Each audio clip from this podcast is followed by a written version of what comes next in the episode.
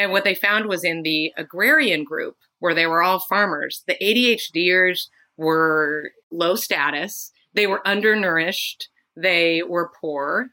But in the group that were still nomads, they were the most successful, most kind of well-regarded members of that group. And so these are kind of like the same genes having a very different outcome in different environments. And that was really helpful in me with my work with kids, like really explaining to people and people who work with kids how much the environment matters, but also for myself and being like, oh, I'm a motherfucking nomad.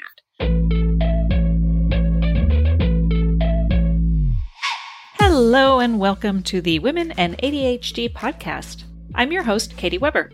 I was diagnosed with ADHD at the age of 45, and it completely turned my world upside down. I've been looking back at so much of my life, school, jobs, my relationships, all of it with this new lens, and it has been nothing short of overwhelming. I quickly discovered I was not the only woman to have this experience, and now I interview other women who, like me, discovered in adulthood they have ADHD and are finally feeling like they understand who they are and how to best lean into their strengths, both professionally and personally.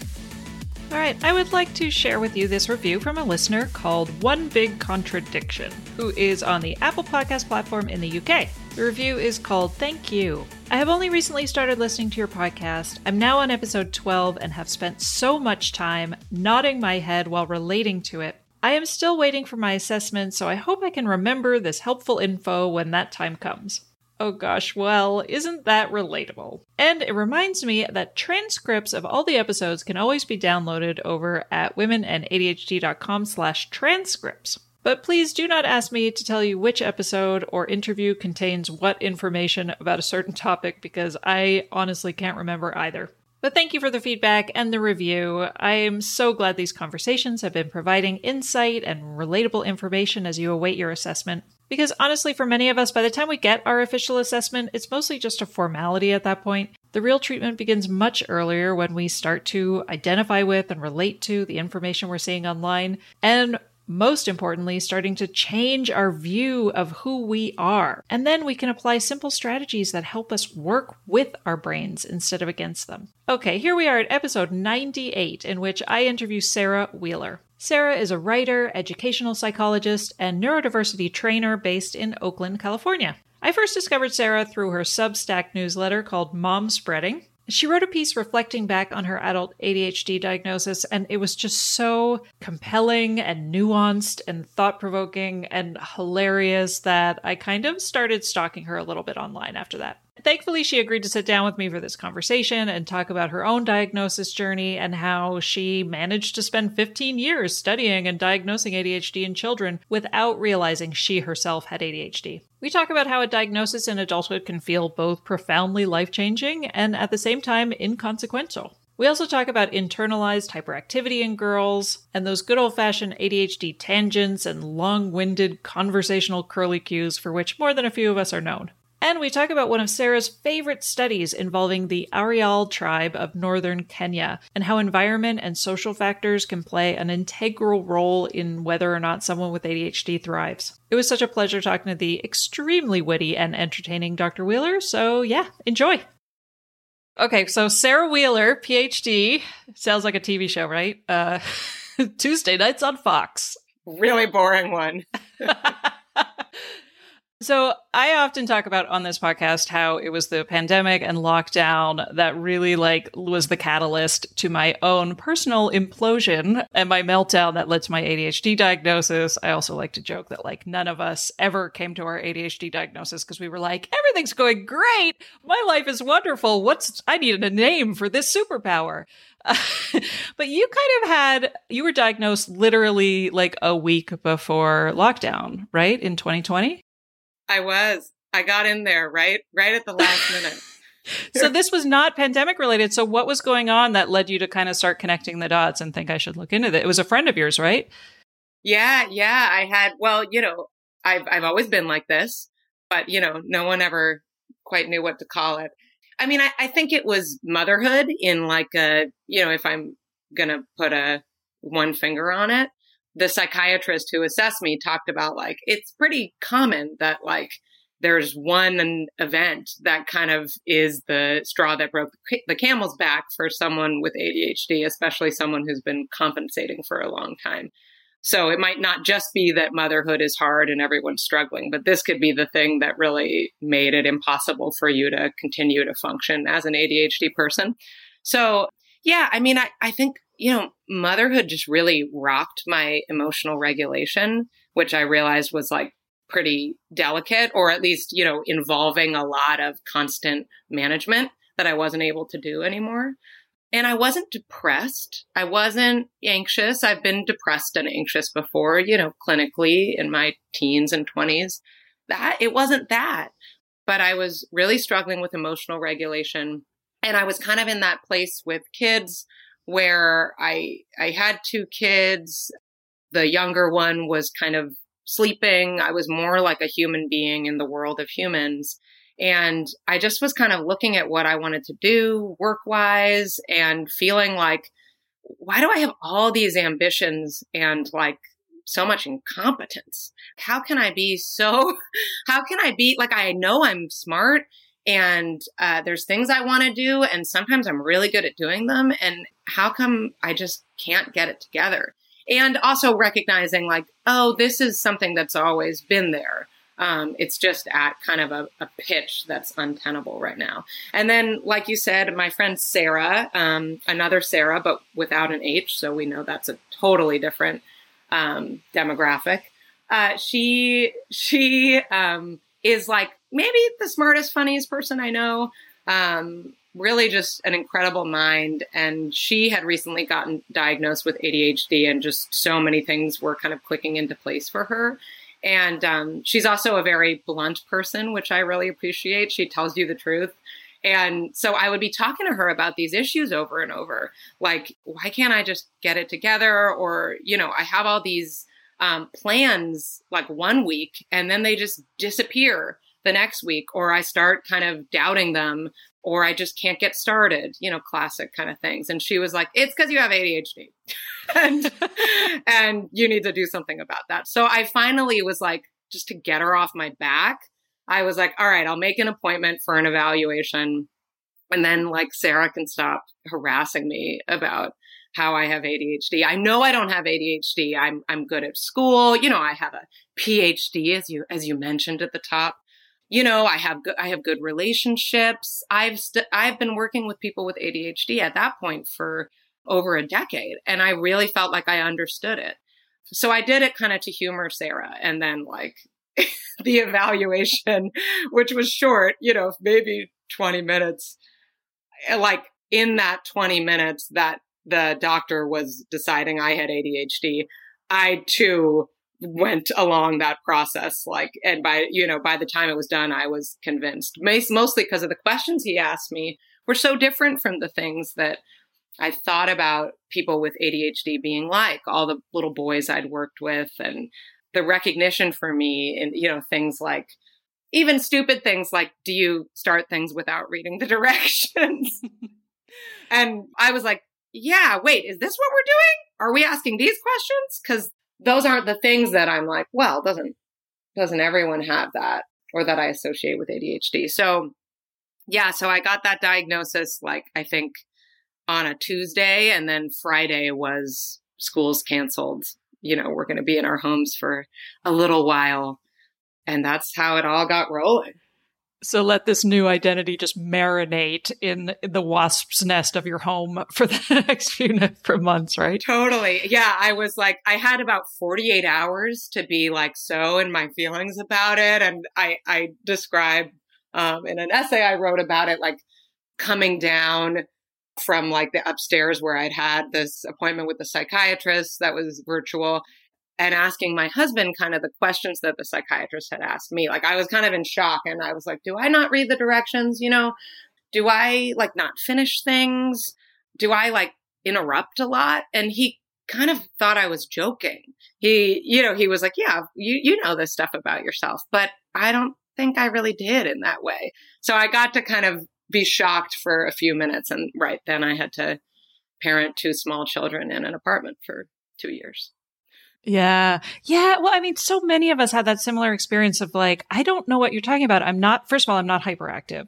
And, you know, not identifying with the idea of hyperactivity. And then at the same time, like realizing, like, I wish I could have a surveillance video of my diagnosis appointment with my own GP, because I was like, I showed up with all the paperwork because I had printed out all these self-tests because I was worried I was going to forget what to talk about. And so I had all these self-tests and checklists and I like showed up. Good strategy. And I'm like fumbling with all this paperwork in front of her. And it was the same thing. She would ask me questions and I would like immediately start launching into my life story with every question.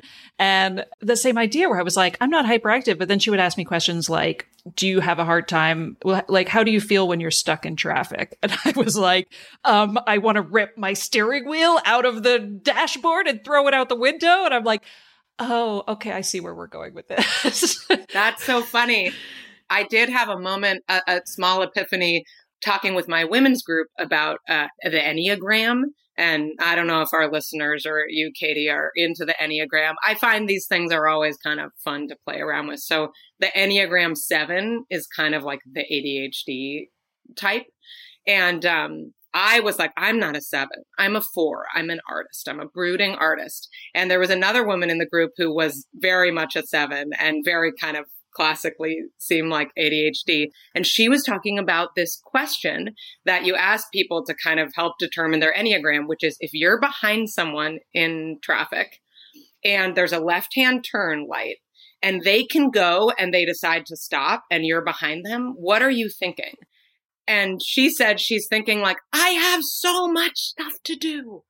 And I was like, oh my God, yeah, that's the only thing to think. So that was a moment I was like, maybe I'm a 7. That was before I got my diagnosis and was helpful. But the other thing about hyperactivity that I learned that was really helpful for me is the way that it presents differently for girls and women. So it's not just that, I mean, yeah, statistically, girls do tend to at least get diagnosed more with the spacey ADHD. That is more kind of internalizing and not be hyperactive, but also hyperactivity is talking a lot. It's having a lot of thoughts rapidly racing in your head. You know, it's waking up first thing in the morning with a song that you have to sing out loud, which happens to me, you know, more days than not. So that kind of changed my perception too. And it helped me in the diagnoses that I make of children, that hyperactivity can exist for girls, but it usually doesn't look like fidgeting or, you know, bouncing off the walls. Mm-hmm.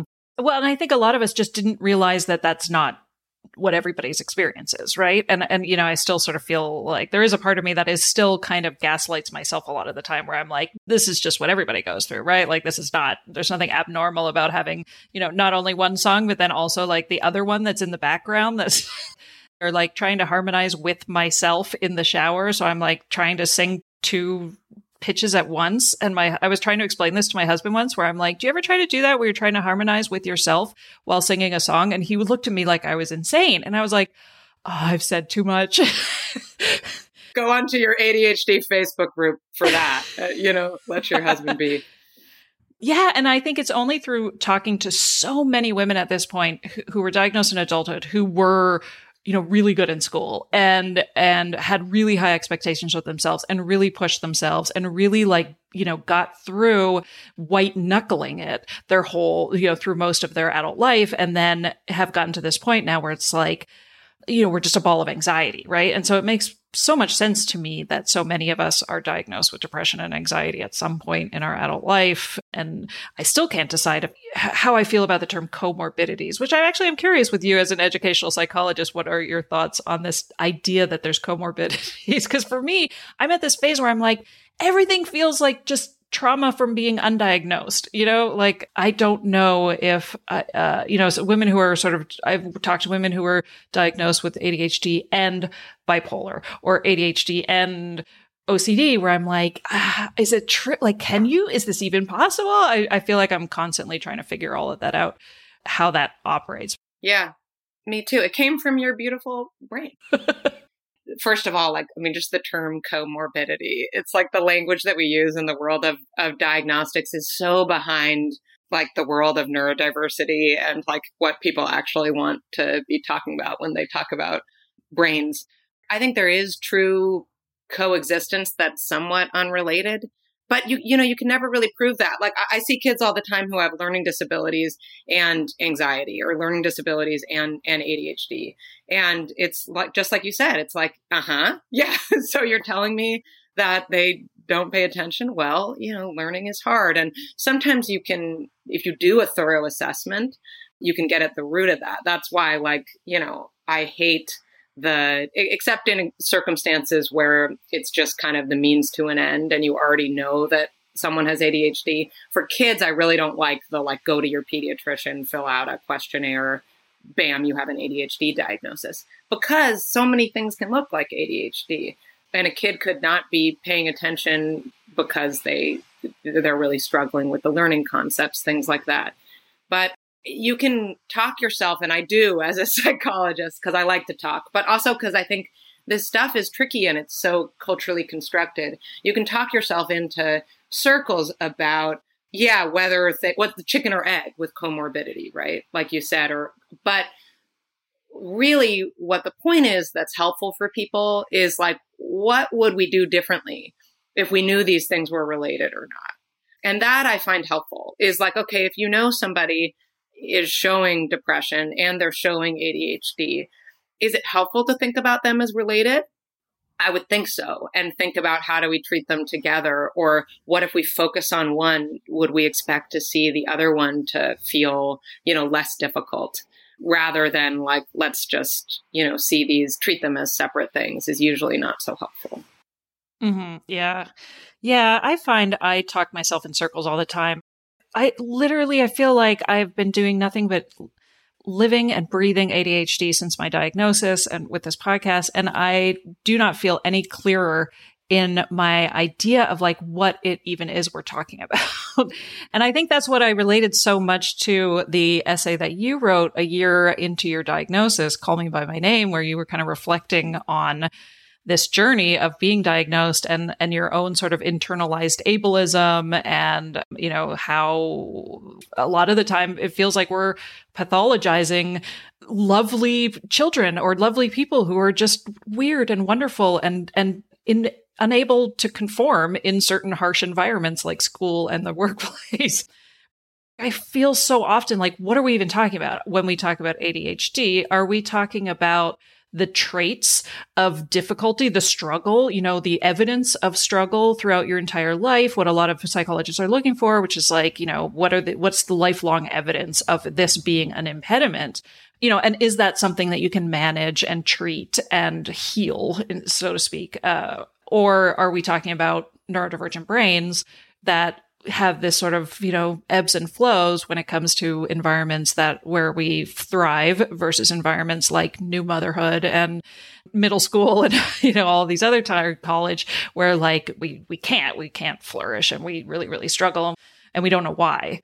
So I'm curious, with all of your background, working especially with children, what are we even talking about? What are you talking about when you talk about ADHD? Well, I struggle with that too. I do think that, there is a distinction between, and I see this in, I'm sure you do too, in the kind of social forums that I'm a part of. There are people, for example, ADHDers who really are suffering.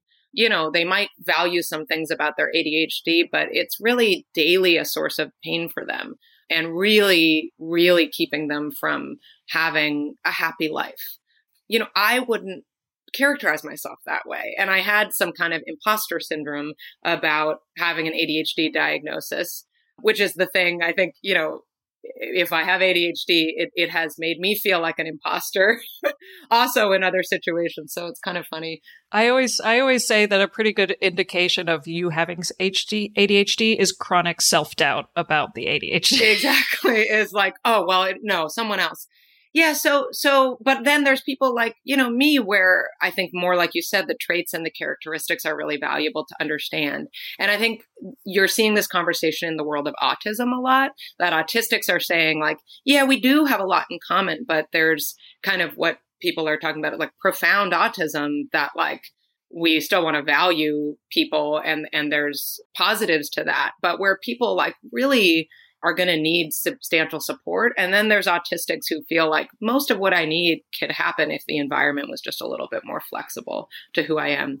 So I see that in my diagnostics. And I talk a lot with my colleagues about like, who do we give diagnosis? Who don't we? The DSM, you know, requires you, in order to have ADHD, you have to be impaired by it, according to the DSM, because they think it's a disorder. And so there are psychologists, I heard some on a podcast the other day, and it kind of pissed me off, who really don't give ADHD diagnosis to, you know, someone who has a B+ average in college. And they even kind of, there's snarkiness around like, ha! And then they told me that they get A's and B's. And I was like, get out of my office, you imposter. And I understand that. I get how, you know, research becomes complicated if, you know, you start broadening the category. But I also think you don't know what's going on inside someone's head. You don't know what they are doing to compensate and what is getting them to the place where they look like they're functioning. You don't know what somebody's potential is. So just to say like, oh, you know, you don't get into driving accidents and you have a successful marriage, you don't have ADHD. It's discounting personal experience. So when I do assessments, I always, even for the little kids, I really want to get, as much as possible, understanding what their process is internally, because especially with girls or other compensators, it's not always matching up to what people see. So I think it's unkind and also often inaccurate to refuse to diagnose people if they don't show a certain level of impairment. And you have to acknowledge that people are compensating and, you know, that the impact of that will often be positive in the short run, but sometimes in the long run, it's really damaging for people. Right. And you just sort of end up in this illogical loop where it's like, well, you weren't diagnosed as a child, so you can't possibly have it as an adult. And yet at the same time being like, well, I was, you know, white knuckling it through my childhood. And now here we are. And the question is like, at what cost was I getting those A's? Yeah. Yep. And they've changed that, you know, they've changed even the, you know, the folks who designed the DSM, who I don't think talk about ADHD the way that we do on this podcast, you know, they've changed some of those rules to make it so that, you know, even for a childhood diagnosis, symptoms don't have to present before age 7. And for adult diagnoses, they can come on later as well. Because there are, like, you know, my psychiatrist said, there are these inciting incidents that really make the tip the scales for people. Yeah. I mean, I certainly asked that question a lot when I was first diagnosed, asked that question of myself, which was like, how much am I struggling? How much did I struggle in various times of my life too? And, you know, I could just pick people out now where I'm like, oh yeah, Jane, she's a hot mess. I bet she has ADHD. And then I'm like, oh, that's how people probably see me, right? Like you have that moment of that reality check where I'm like, oh yeah, that's pretty much how I present to other people. What these diagnoses tell us, I mean, us in our late diagnoses, I don't know if you'd agree with me, is like, we don't really know how people see us, especially if we're, you know, we have a lot of successful skills. We've been able to like look okay to a lot of people. And I'm not the kid who got sent to the principal's office all the time. And that probably has to do somewhat with, you know, how I look and present too, and not just my personality. But, you know, that was kind of what was so intense too about the diagnosis, was like, I didn't know people saw me this way. And some of the conversations realizing that were very simple, like the one with my husband of like, wait, I've known you for 20 years and you've never told me this? Well, I didn't think to. Well, the example you gave in your essay about the how you rip open bags, where he was just like, there's something like where your husband was like, I just thought it was cute. Yeah, right. That you just kind of find wherever it's easiest to just smash it open and then spill it out. I'd like to take a moment to thank BetterHelp for sponsoring this podcast. If you're a regular listener of this podcast, you know I am a big proponent of therapy. Therapy provides me the best opportunity for verbal processing, something that is so important for my kind of brain and my sense of self. What I love about BetterHelp is that it's not a crisis line. It's not self-help. It is professional therapy that's done securely online from the comfort of your home. They assess your needs and match you with your own licensed professional therapist, and it's available for clients worldwide, so you get access to a broad range of expertise that might not be available to you locally. It also tends to be more affordable than traditional offline therapy, and financial aid is available. If you visit their website and read their testimonials, there are actually quite a few reviews that specifically reference help with ADHD. As a special offer for listeners of the Women and ADHD podcast, you'll get 10% off your first month. Simply sign up at BetterHelp.com/WomenADHD. That's BetterHelp, HELP.com/WomenADHD. And there's a link in the show notes. This podcast is sponsored by BetterHelp. Any other parents out there who have struggled to instill good financial habits into their kids? I know I have. And that's why I'm so excited to tell you about the sponsor of today's episode, Go Henry by Acorns, the smart debit card and app for kids 6 through 18. With Go Henry, kids can learn about money, set spending and saving goals, and even track chores and earn allowance money right within the app. They learn the value of money by using their Go Henry debit cards, while we as parents can set spend limits and help guide their journey while staying informed every step of the way. It gives me so much peace of mind to know that I'm using a smart tool to proactively teach my kids about money and prepare them for future success. Set your kids up for success and get started today at gohenry.com/womenADHD. Again, that's gohenry.com/womenADHD. T&Cs apply, renews from $4.99 per month unless canceled. Now I'm curious, getting back to the essay that you wrote, a year into your diagnosis. So it's been a year, more than a year since you've written it. And I'm curious, has anything changed for you? Because you said something in the essay where you said, a diagnosis is both life-changing and inconsequential. And for me, I relate to that, but I don't know if I could elaborate on that. Can you elaborate on how that, what that means? Sure. I have so many drafts of that essay that went into every little point for way longer than anyone cared to read. Maybe I'll do the director's cut for all the ADHDers who can who are interested in the content and also can indulge my tangents. But I would love to elaborate. I love when people ask me that. Whenever anyone's say more, I'm how long do you have? Yeah. So, I think it's inconsequential. What I meant was well, I'm still me. Not in a bad way, but my ADHD people I have found now care. But my husband doesn't care if I'm ADHD or not. He wants to know, how to communicate with me on a more specific level than whatever my label is. Although he does show me all the ADHD TikToks. That's very sweet of him because I'm not on TikTok. He's like, baby, look at what the ADHDers are doing to find things in the fridge. It's very cute. And he is not ADHD. Here's the oh, is everyone this way? I'm like, not you. So in that way, it felt inconsequential. You just wake up the next day and you're still you and you've always been you. And then the life-changing, I think is for many people and for me, pointing towards some interventions, I guess. Although I think for me, a lot of what's changed even in the year since I wrote that is just around kind of understanding myself better. I did try meds for a little while. I took some Wellbutrin and then I forgot to take it a lot, as I'm sure many of our listeners can relate to. And then I was well, if I'm not really taking it all the time and I'm not really noticing a difference, does it matter? But I just kind of started to think about myself in a different way and structure my life in a slightly different way. That is not always successful.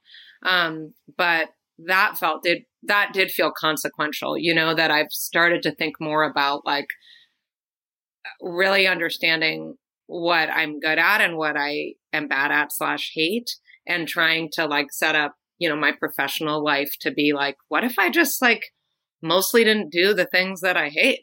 Could I do the kinds of work where I just get to be, me at my smartest most of the time and then that other shit, someone else does?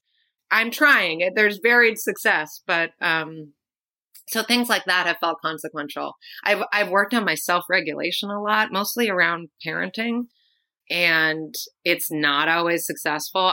How old are they? Now they're 4 and 6. Oh yeah, that's still, you're still in the thick. Yeah, I'm in it, as they say. I still wake up every night. So sorry for the mamas of younger kids. Like sometimes it gets better, sometimes it doesn't. But I really mirror my kids. And a friend of mine, Chris Martin, who is a writer and writes about, you know, his neurodivergence, wrote something about like that empathy, that extreme empathy of like, part of that is a gift. And part of it is like when your kids get upset, you're like really taking it on.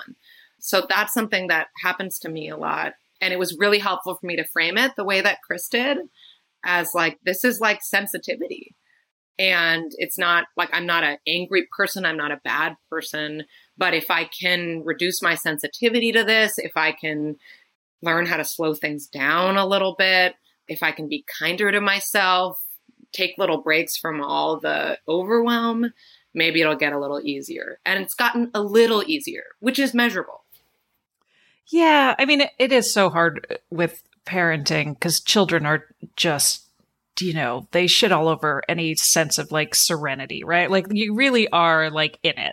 So, I mean, it's, there's only so much you can do to regulate your environment when children exist.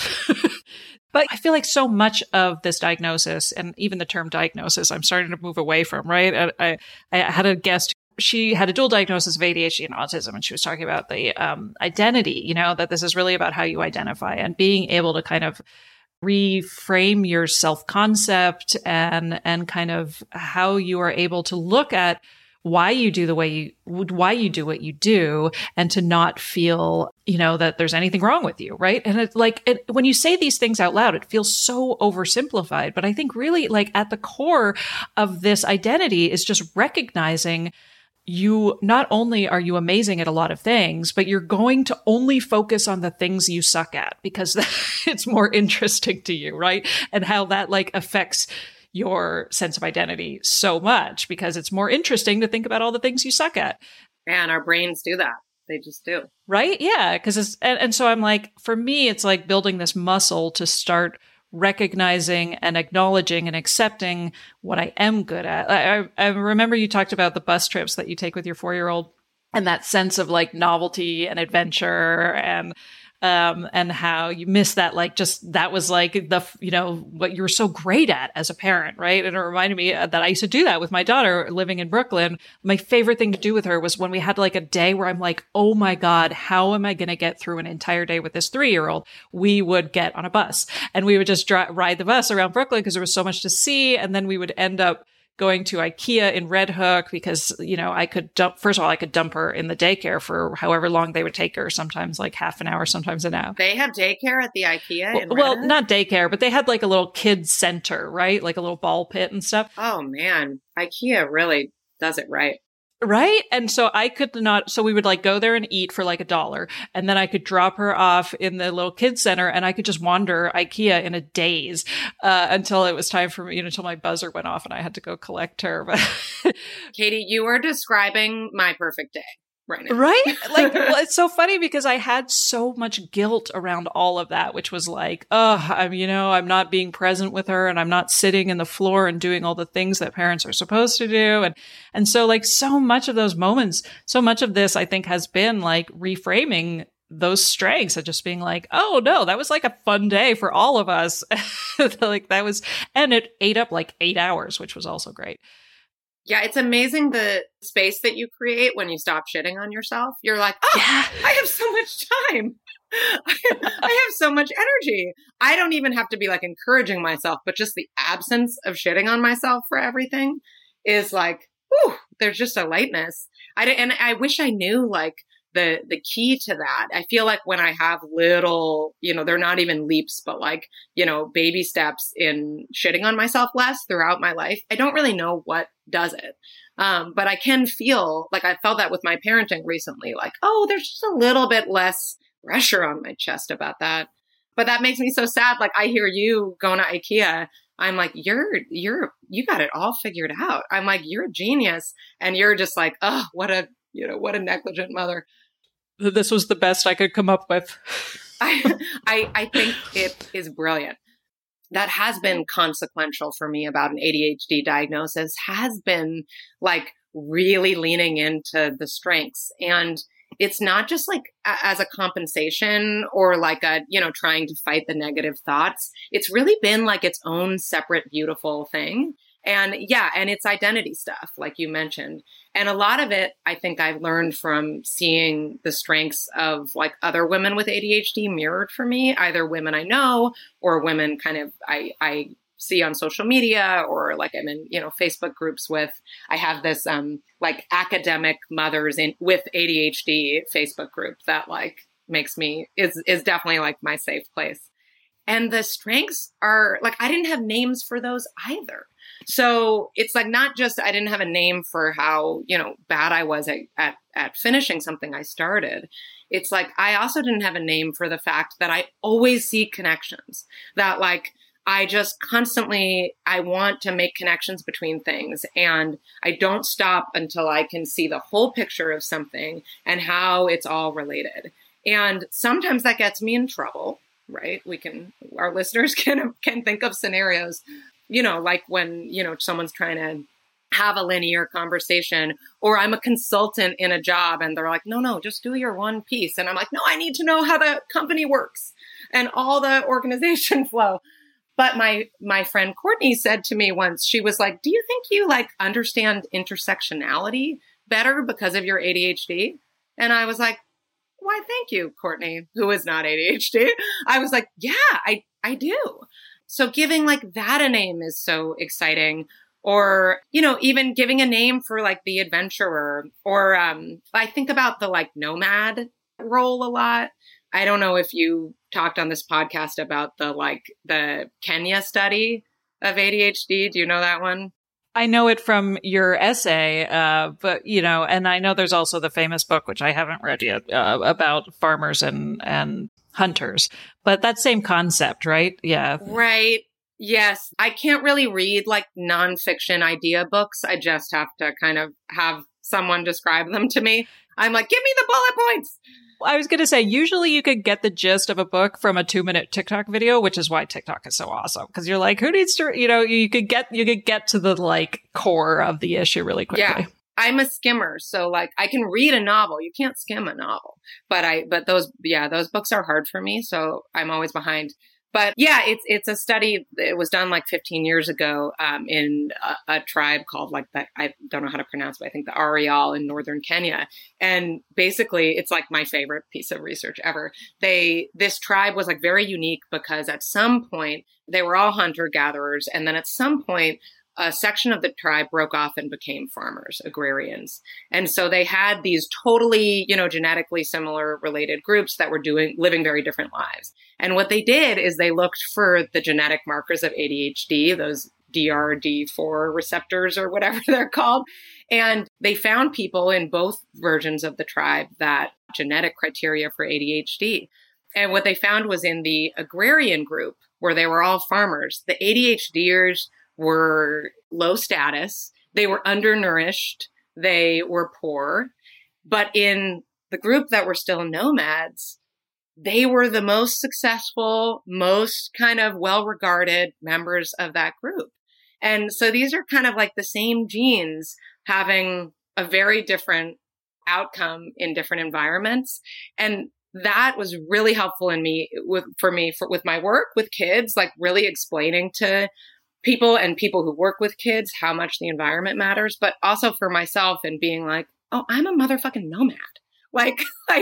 So I was trapped in the suburbs. No offense to our suburban listeners, but I am a city mouse, and I feel really good I can be dropped down into any city in the world. And I'm like, ooh, I got this. And the country's cool too. You know, there's bird noises and stuff to keep me busy in the country, but suburbs are really hard for me. They're just, I don't really know how to get like the social energy that I really need to feel good and regulated. And monotony is hard for me. So I was trapped in the suburbs last month, and it was a lovely time, but for me, that kind of context was hard. And I spent a few days being a total jerk to everyone. And I was just like taking it all out on my husband. And then I was like, oh, this is hard for me. I'm a nomad in the suburbs. And I just have to do some combination of trying to be a little bit smart about it and figuring out, like, what does a nomad in the suburbs do? Do they walk, like, along the big kind of stretch of highway to the Cold Stone Creamery and, like, get whatever they want and, you know, listen to loud music while they do it? Or do I just accept that this is going to be hard and this isn't for me? So that's, I use the nomad frame a lot. And again, I think of that as a strength. So that's something that I really discovered. I knew it cognitively before I thought I had ADHD, but I was applying it to other people. I love that. And now the next time I walk by I drive by somebody who's walking along the side of the highway, I'll have a totally different point of view. I'll be like, yes, you go, brother. You air drum to no doubt. Like it's nobody's business. Yeah. And I remember talking when I interviewed Casey Davis, who also, I don't know if you know her, she kind of rose to fame on TikTok with her account Domestic Blisters. She's a therapist who talks a lot about the moral neutrality of domestic life, right? And that there, we are not morally terrible people if we can't fold our laundry. And I remember saying to her, like, I was like, you were the first person who gave me permission to not want to do these things. I'm like, how sad is it that I live in this, that we live in this society where that voice is just not heard by women. And I was like, because I'm always on this podcast being like, is this ADHD or am I just an angry fucking feminist living in this country in this time period where I'm like, so many of us are getting diagnosed right now. And also, like, I'm always questioning, like, is this a fake epidemic? Are we being overdiagnosed? Is there something else? Or is it just this confluence of, like, we're finding out more about what this is in adult women, more women are kind of relating to this. And so it's just this, apex of information where we're all getting diagnosed and this is great and wonderful. But there's always this part of me in the back of my mind that's like, yeah, I don't know. Maybe we're all just like, am I just part of the problem? And especially when people get diagnosed after listening to my podcast and they write me and they're like, thank you. I'm so glad, it's thanks to you that I got diagnosed. And I'm like, oh God, am I part of this, like, mass, hysteria? Yeah. Pathologizing women for not wanting to fold laundry. I don't mind putting the laundry in, by the way, but I will never see it through to completion. Oh, I'm totally fine. As long as I set a timer and I remember to put it in the dryer the same day, which is like a major win for me. Everything is great until the folding. The folding is just, that's it. I hit a wall. Yeah, I kind of fall apart. Right? And I talked about this in the past on the podcast too with my teenage daughter, because she has to do her laundry now, and she has a dirty hamper and a clean hamper, and she refuses to fold her laundry. And I'm like, but you have to fold your laundry. And she's like, why? And I'm like, because it will be wrinkled. And she's like, I don't give a flying fuck if it's wrinkled. I don't buy, she's like, she refuses to feel shame. Right. And so, I often think about that in terms of how I view her, where I'm like, you have the audacity to not feel shame around so many self-care tasks and so many household chores, where I'm so envious of that ability, because I'm like, God, there's so many things that I don't do and just feel guilty about not doing them when I should be saying, does this even need to be done? Or, like you said, right? Like, how do I outsource this? Because I don't got time for this. Yeah. This is why I'm not worried about the youth. I think they, I know they're, like, addicted to screens, whatever. I mean, so are we, but they're going to be great. They're really figuring some stuff out. Yeah. I mean, the way that I fold laundry, it might as well be in a hamper. I mean, it is wrinkled no matter what. But I have started to give myself permission to just let go of some of that stuff. And I don't know what my husband would say about it, but I think we do a good job checking in about, like, again, like, how can I have a strengths-based approach to domesticity of, like, the things that I like to do are, like, fun puzzles, around, like, scheduling, like, to a certain extent, I do kind of enjoy that, or communication with, like, my kids' friends' families, but, like, I'm not going to return the paperwork. I don't fold the laundry really that much anymore at all, actually, now that I'm thinking about it. And it's kind of beautiful. I just pull the clean clothes out of the pile that's to be folded, parentheses, because, if I can wear the clothes fast enough, and then it just goes back in the laundry, and then the fold pile doesn't exist anymore. So I've just tried to, like, minimize. Yeah. See, that's very enticing. It's a little dangerous for me. I also live in, like, a small apartment with 4 people. So, like, my, I do have friends, like my friend Sarah, who I talked about, has a lot more space than I do. And I get a window into like what my brain would do if it had a little more room. Cause I also don't, I don't love clutter and stuff with all, you know, so I do have a threshold, but I think if I had more space, I would be doing some naughty things with my messes and my hoarding. And well, I know, right? It's true what you said about organization. And I always find it interesting that TikTok, because, you know, everybody on TikTok is neurodivergent because we're like moths to a flame when it comes to social media like that, especially in those tiny little 2-minute videos. It makes sense that everybody hanging out there they're all neurodivergents, but so it's funny to me, the little like niche communities that are created out of that, right? So like there's this whole like spreadsheet porn element on TikTok where people love videos about Excel and learning about Excel. And you might be like, at first glance, you might be like, well, that's odd. But I'm like, no, it makes perfect sense that like there's this whole subset of neurodivergents who are just like, oh yeah, show me how those codes work. Totally. We all have our thing. No, yeah, no, I just want to watch TikTok videos of like you walking around IKEA by yourself. That's like, that would be my porn, is like Karen doing something weird that regulates them, or me walking around the side of the highway in suburban Maryland.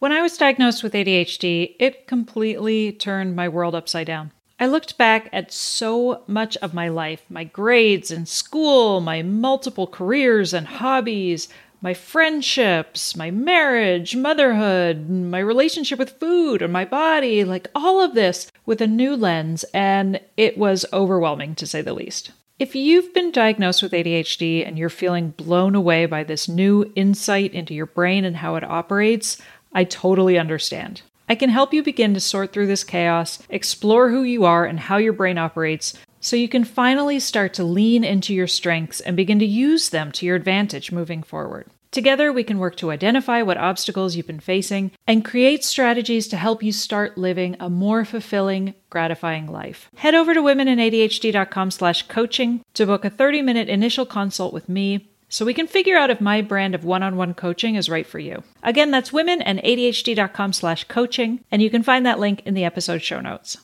Hey friend, if there's one thing I've learned about ADHD over the last few years is that we can thrive with the right combination of accountability, planning, coaching, and peer support. Knowing all this, I set out to create the ultimate all-in-one coaching and accountability community for adults with ADHD or learning disabilities. I knew I couldn't do it alone, so I joined forces with one of my favorite ADHD coaches, Alex Gilbert of Capable Consulting, and together we launched the ADHD Lounge. The Lounge was created as a safe place for neurodivergent adults away from other social media, where we offer live group calls, co-working, and body doubling every weekday for accountability, focus, and skill development. We have weekly and monthly goal planning sessions to keep yourself on track. We also have one-on-one office hours with myself and Alex. And of course, friendship and lots of peer support. We have 3 different membership levels to meet you where you're at. So if you're looking for an affordable way to stay connected, productive, and accountable, while also having regular access to ADHD coaching and expertise, then make sure to come join me in the ADHDLounge.com. Again, that's the ADHDLounge.com. And as a listener of the Women in ADHD podcast, you can get 30% off your first month with the code PODCAST30. So head to the ADHDLounge.com and use the code PODCAST30 to get 30% off your first month. During the early days of my diagnosis, as I was deep into hyperfocus ADHD research mode, I kept searching for some kind of all-in-one, everything you ever needed to know about ADHD and women handbook that I could reference and keep at my fingertips, but I never really found anything that suited me. That's why I've taken everything I've learned about ADHD in women and adults who are socialized as girls, and I've gathered it into a concise, easy-to-access, self-guided, and self-paced course so you can feel like you've got everything you need at your fingertips. It's called Hey, It's ADHD, and it has everything you need to start loving your brain and living a more fulfilling, gratifying life. I built this course to be helpful wherever you are on your ADHD journey. I am so excited to finally be able to offer this course, and I truly hope this will help you develop a deeper understanding of your ADHD brain and how to embrace it as you build yourself a toolkit for your own life. So head over to womeninadhd.com and click on the Hey, It's ADHD course tab for more information and to get started. So, okay, one question I love to ask everybody, and I have no answer myself, but if you could rename ADHD to something a little less complicated or confusing, would you call it something else? I love this question so much. I kind of like really overthought it, and I really should just like show you my brainstorm someday. Because one of my favorite special activities that makes me feel regulated is like if someone is trying to like name a product or something, I will just go to town coming up with like 40 ideas. And most of them are dumb, but they make me laugh. But so they didn't end up as funny as I thought. But, you know, I was thinking like the all or nothing neurotype. It's like the all or nothing, which applies to so many different situations like energy, conversation, you know, work. That I really feel like that is something that a lot of us experience. And then I was thinking about like one more thing brain, you know, like one more thing in terms of like, I always have one more thing to say, just one more thing, or there's always like, you know, one more thing I missed. Like, and I've started to laugh about it, but like earlier this week, I went in to test a kid in my office. I haven't been in a while.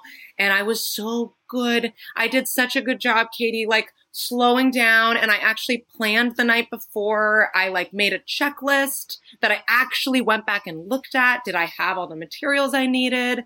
And of course, I don't have my own stuff, like, you know, equipment for this stuff because I'm kind of a serial denier and like moocher about what I need. So I'm always like, you know, hitting up somebody and being like, oh my God, I'm so sorry. I'll bring you wine. Can I use your thing? So I borrowed stuff from different people, but I like did it in time. It wasn't an emergency. And I was so proud of how thoughtful I had been, turning a new page. And then I got into the office with this 9-year-old and I was like, I completely forgot the first test I gave this kid. I completely forgot the like material, the blocks that he needed to use to like show me he had, you know, spatial organization. Just totally. I forgot the like form that he needed to write on. And I was just like, how is it always one more thing? I really thought through this. I did my best. And like my brain just wasn't planning the future like this. So one more thingsies. Yeah, I love that. That reminds me of the few abysmal years I spent as a copy editor because I was a journalist for years and years. And it was really, one thing I loved about copy editing was headline writing. It was really fun. I worked at the Daily News for a while and it was like, they were so serious about their headlines that I would sometimes work on one headline for my entire shift, right? And I'd be like emailing my husband being like, what do you think of this pun? And he'd be like, yeah, no, that's terrible. Start again, you know, but it was like, I loved that part of it. But the copy editing was such a nightmare. I'm like, because it didn't matter how many, you know, no matter how many corrections you made, there you'd always miss something, right? And that's the only thing anyone would see the next day. And I was like, this is like some sort of strange element, level of hell that, you know, no matter how many things problems you solve, you're going to miss something. And that's the only thing that's going to matter. And I was like, that is totally how my brain works. Like, it doesn't matter how many good things I do. I'm only going to think about the one bad thing I did. Yeah, totally. Right. Or like the one thing that you need to complete something when you are hyper focused on it. I actually asked the librarian the other day to print out, this was very scary, the list of books that I owed. And I mean, it was like, you know, like if you get tickets at the arcade, like you want to just see the tickets keep coming out of the slot and you're like, yeah. This was like the opposite, where like the little receipt rolled out and it like kept rolling. Like it went through one little roll and then it scrolled again. And I was like, fuck. And so I like faced this list and I love our libraries. I was like, I gotta make it right with you all. And then I went home and I went like crazy trying to find all these library books. And I was watching my son and daughter read with my husband, and he was like putting them to bed, and they were kind of having a kooky night. Like, I think they could have used my calm energy. And I kept being like, in a minute, when I find one more book, I'm going to go sit with them and I'll like rub somebody's back and, you know, I'll be like super engaged. And then I was like, wait a minute, I think I saw Star Wars, Revenge of the Sith, you know, Lego, whatever, on the upper shelf of this bookshelf. And then so there's that hyper focus, one more thing too. Yeah, I like that. There's something about tangents too. I feel like that's one thing I've been much better at, which is like I can start to see a tangent happening, especially if I'm like talking to my husband or something or my kids, where I'm like, oh, just so you know, I'm about to go on a tangent. So this is like last exit before toll, right? Like if you want to, if you're not up for this, we can just abort right now, but I'm just letting you know. And he's like, no, it's fine. I'm here for it. I love the, like, the trigger warning or whatever. Yeah. I consulted for my work with this psychologist based in Kentucky. His name's Matt Lowry, and he's an autistic psychologist, and he assesses people for autism and ADHD, and he's brilliant.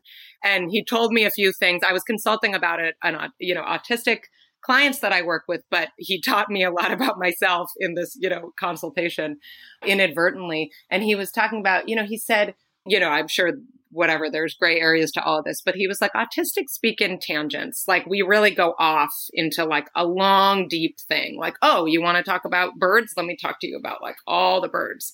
He's like, ADHDers speak in curlicues. And I was like, oh my God, Matt, you're killing me. This is what I do. I don't go, I just go like here a little bit, here a little bit, here a little bit. And then I think later that night I met a friend of a friend at a bar who, my favorite kind of new person to meet, just like super fun and engaged and kind of messing with me a little bit. And at some point he was like, you're speaking in ellipses. And I was like, that's just how I talk, but nobody ever tells me the truth. I remember somebody pointing that out on Twitter that people with ADHD use a lot more, not only ellipses, but M dashes. And I was like, so called out, where I was like, basically, that's how you can diagnose somebody is how many M dashes they use in regular, like paragraph, regular communication. Where I was like, oh, yeah, that's a total thing. In my writing, I mean, I'm all about run on sentences and it's I mean, it would be bad, but I don't know. No one seems to complain very much. So I'm just going with it. Well, and I always have a difficult time trying to come up with a headline or coming up with a title for these podcast episodes because I'm like, what didn't we talk about? And so I'll usually settle on something.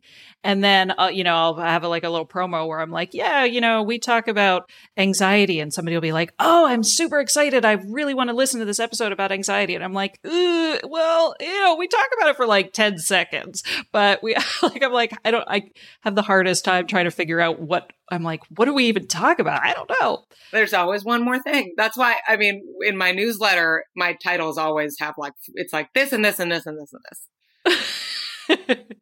Beautiful segue.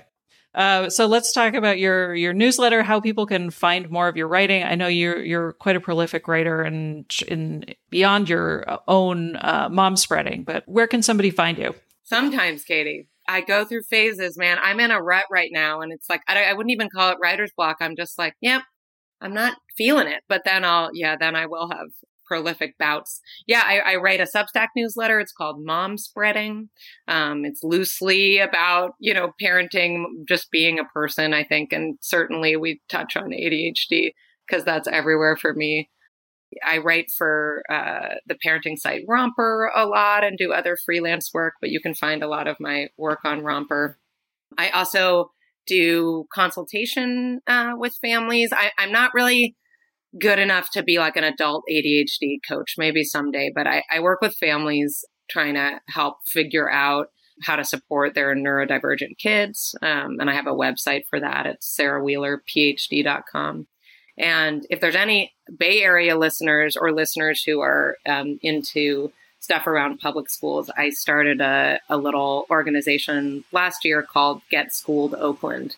And we have a website under that name where we're working to kind of get parents to choose a more diverse range of public schools in cities like Oakland. Oh, awesome. Okay. Well, I'll put links to all of that in the show notes. And that's my stuff. Can I give an ADHD recommendation? Yeah, absolutely. So I already told you, if anybody's made it this far from the beginning to my rantings, that I have trouble with nonfiction kind of books. And I really struggle with ADHD books. Like I want to learn, but there's the pathologizing vibe of some of them, but even the celebratory ones, I just want it to be an article. I can't deal with the fat. So it's always interesting to me that I'm like, I don't feel like this book was written for an ADHD person, or maybe it's just not written for me. But the one ADHD book that helped me so much that I could totally read cover to cover is Joan Wilder's book, Help for Women with ADHD. You could order it, like it's an Amazon book, so you can get it like straight to your Kindle for a few bucks, or you can get a paperback. And it's just like short. The anecdotes really changed my life, like lots of recognition for me in her descriptions of different women's experiences. And then I like the strategies. That's amazing. Oh, that's really good to know, because I gave up reading a while ago. I listen almost exclusively. Sometimes I'll listen to a book where I'll be like, I need to own this. And then I'll buy it after listening to the audiobook. But it's funny because I'll listen to a lot of audiobooks, and I listen at like 1.5 speed. And, I'm like, I love this. And I will, I'm like listening to them and I'm like, this is so profound. Unfortunately, I'm not going to retain any of it and I'll never remember it. But I can tell you if I liked the book or didn't like the book. Absolutely. I can tell you, I think, whether or not I read it. I could definitely, if I remember I read it, I can tell you how I felt about it. And then sometimes there's a few things. Yeah, I can't do audio. I just zone out. I start singing No Doubt in my head or whatever. Yeah. Well, no, I have to be doing it while doing something else. So I'm like, there's certain activities that can anchor me, like driving or walking my dog, or like I can't just sit and listen to an audiobook. That's agonizing, but yeah. Oh God, no, torture. But yeah, once I gave up reading and started listening exclusively, I listen to like 3 books a week now. It's crazy. Like I'm very excited about that. A lot of ADHDers really love the 1.5 speed podcast or audiobook. Podcasts I can do because they end. But like I got into a good podcast recently, and then I realized there were like 2 more seasons, and I just got overwhelmed. Yeah, I know. One that has a long story that arcs over time. I was like, I can't wait that long to find out what happens. Well, I know that's kind of what's happening with this podcast, where it's like I've been doing it long enough now where it's like people don't know where to start. And I'm like, for somebody with ADHD, having this many episodes is actually a detriment. So I'm like, what do I do in this situation? Because they're all my babies. Well, but they're all bound, they're independent. That's nice. You can pick up and start anywhere. Yeah. Yes. I like that part of it too. Well, thank you so much for sitting down with me and letting me pick your brain a bit about your thoughts and your life and your diagnosis and all of everything in between. Thank you for having me, Katie. And thank you. And it's such a joy to talk to other people with similar brains, and just like to envision the listeners out there, just like our little crew of weirdos. It just feels it feels cozy. I don't have to pretend I'm not a kook. So right? Appreciate that. Jade, she's such a hot mess. Yeah, I love it too. It does feel like we speak a different language, right? I always say it feels like unbuttoning a too tight pair of jeans. That's what I feel like when I talk to other women, with neurodivergent women. So thank you so much, Sarah. It's been an absolute pleasure. Thank you.